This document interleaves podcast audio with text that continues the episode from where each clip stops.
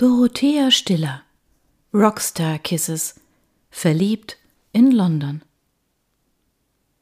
Kapitel 1 Das erste, was Serena an diesem Morgen spürte, war das leise Dröhnen in ihrem Kopf, welches davon zeugte, dass es gestern ein paar Gläser zu viel gewesen waren. Doch noch etwas durchdrang die wattig wollige Schlaftrunkenheit und kitzelte ihre Nase. Es war der Duft seines Parfums. Sie streckte sich, wagte aber nicht die Augen zu öffnen, aus Angst, es könnte alles nur ein Traum gewesen sein. Sie fühlte sich angenehm matt und wieder erwarten kopfschmerzfrei. Das mussten die Endorphine sein. Eine Flut von Bildern strömte durch ihr noch immer cocktailtrunkenes Hirn, und unwillkürlich musste sie lächeln. Eine wundervolle Nacht. Fast zu schön, um wahr zu sein. Sie und er. Serena und Leo, ihr perfekter Traummann. Der, den sie vor rund zehn Jahren bereits beim Universum bestellt hatte. Und er lag hier in ihrem WG-Zimmer. In ihrem Bett? Serena rollte sich auf die Seite, streckte den Arm aus und ertastete nichts. Die Matratze neben ihr fühlte sich kühl an. Ungläubig blinzelte sie ins Halbdunkel ihres Schlafzimmers. Die andere Bettseite war leer. Serena setzte sich ruckartig auf, was ihr Magen ihr für einen Moment übel nahm. Sie atmete ein paar Mal tief durch die Nase ein und aus, und das flaue Gefühl legte sich wieder. Hatte sie vielleicht doch nur geträumt? Ihr verschwommener Blick schweifte durch den Raum und suchte nach Hinweisen. Ohne ihre Kontaktlinsen sah sie zwar nicht besonders gut, aber ihre Klamotten von gestern Abend lagen tatsächlich wild verstreut auf dem Boden, und wenn sie nicht alles täuschte, baumelte ihr neuer roter Push-up-BH von der Schreibtischlampe. Nein, sie hatte eindeutig nicht geträumt. Während sie noch darüber nachdachte, ob er sich klammheimlich aus dem Staub gemacht hatte, fiel ihr auf, dass nebenan im Bad die Dusche rauschte. Sie lächelte, schlüpfte aus dem Bett, zog sich einen Slip und ein T-Shirt an und lief in den Flur. Als sie vor der Badezimmertür stand, hörte sie, wie die Dusche abgestellt wurde. Kurz darauf ertönte das metallische Klirren der Durchvorhangringe. Fast zärtlich klopfte sie mit dem Fingerknöchel an die Tür. Leo? Ich setze Kaffee auf. Möchtest du auch einen? Drinnen war das Rascheln eines Handtuchs zu hören. Dann öffnete sich die Tür und der Kopf ihrer Mitbewohnerin Katie erschien, deren Haare zu einem pinkfarbenen Frottitoban aufgeschlungen waren.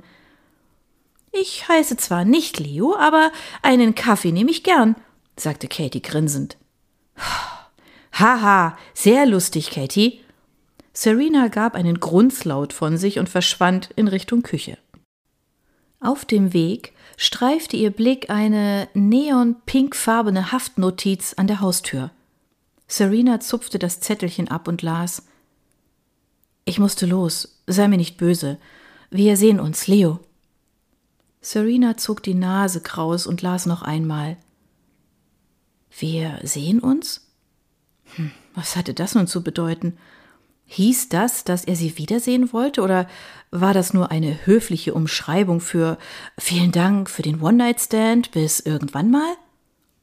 Während sie noch über Leos Notiz grübelte, tauchte Katie im Flur auf. Dann war Leo noch mit hier? Wann wart ihr denn zu Hause? Sie schaute sich um. Und wo steckt er? Wortlos hielt Serena ihrer Freundin Leos Zettel unter die Nase. Katie runzelte die Stirn. Okay, sagte sie gedehnt. Heißt das jetzt, das war eine einmalige Sache? Serena zuckte mit den Schultern. Kein Schimmer. Das wüsste ich ja auch gern. Warum rufst du ihn nicht einfach an? schlug Katie vor. Du bist lustig. Ich hab doch seine Nummer gar nicht.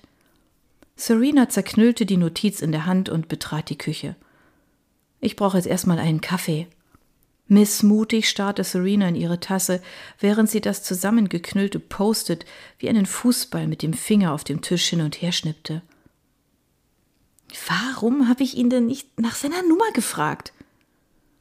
Naja, sie ist positiv. Katie grinste. Ihr gelang es meistens, den Dingen noch eine heitere Seite abzugewinnen. Du bist schon erheblich weiter als die meisten anderen, die nach einer Party mit jemandem im Bett landen. Immerhin kennst du seinen Namen.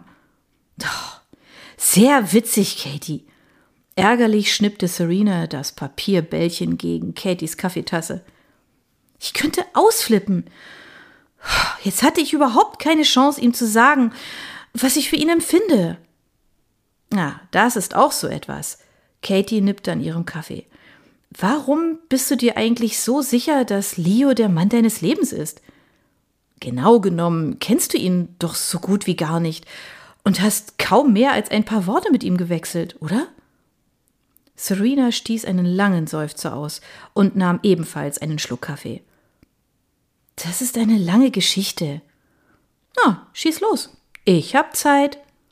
Katie deutete mit dem Kinn in Richtung Kühlschrank. Der Putzplan sagt, dass ich heute mit dem Bad dran bin. Jede Ausrede, die mir hilft, mich davor zu drücken, ist willkommen. Sie wackelte mit den Augenbrauen, womit sie Serena ein kleines Lächeln entlockte. Sag mal, hast du eigentlich irgendwann auch mal schlechte Laune? Nö. Katie schüttelte vehement den Kopf.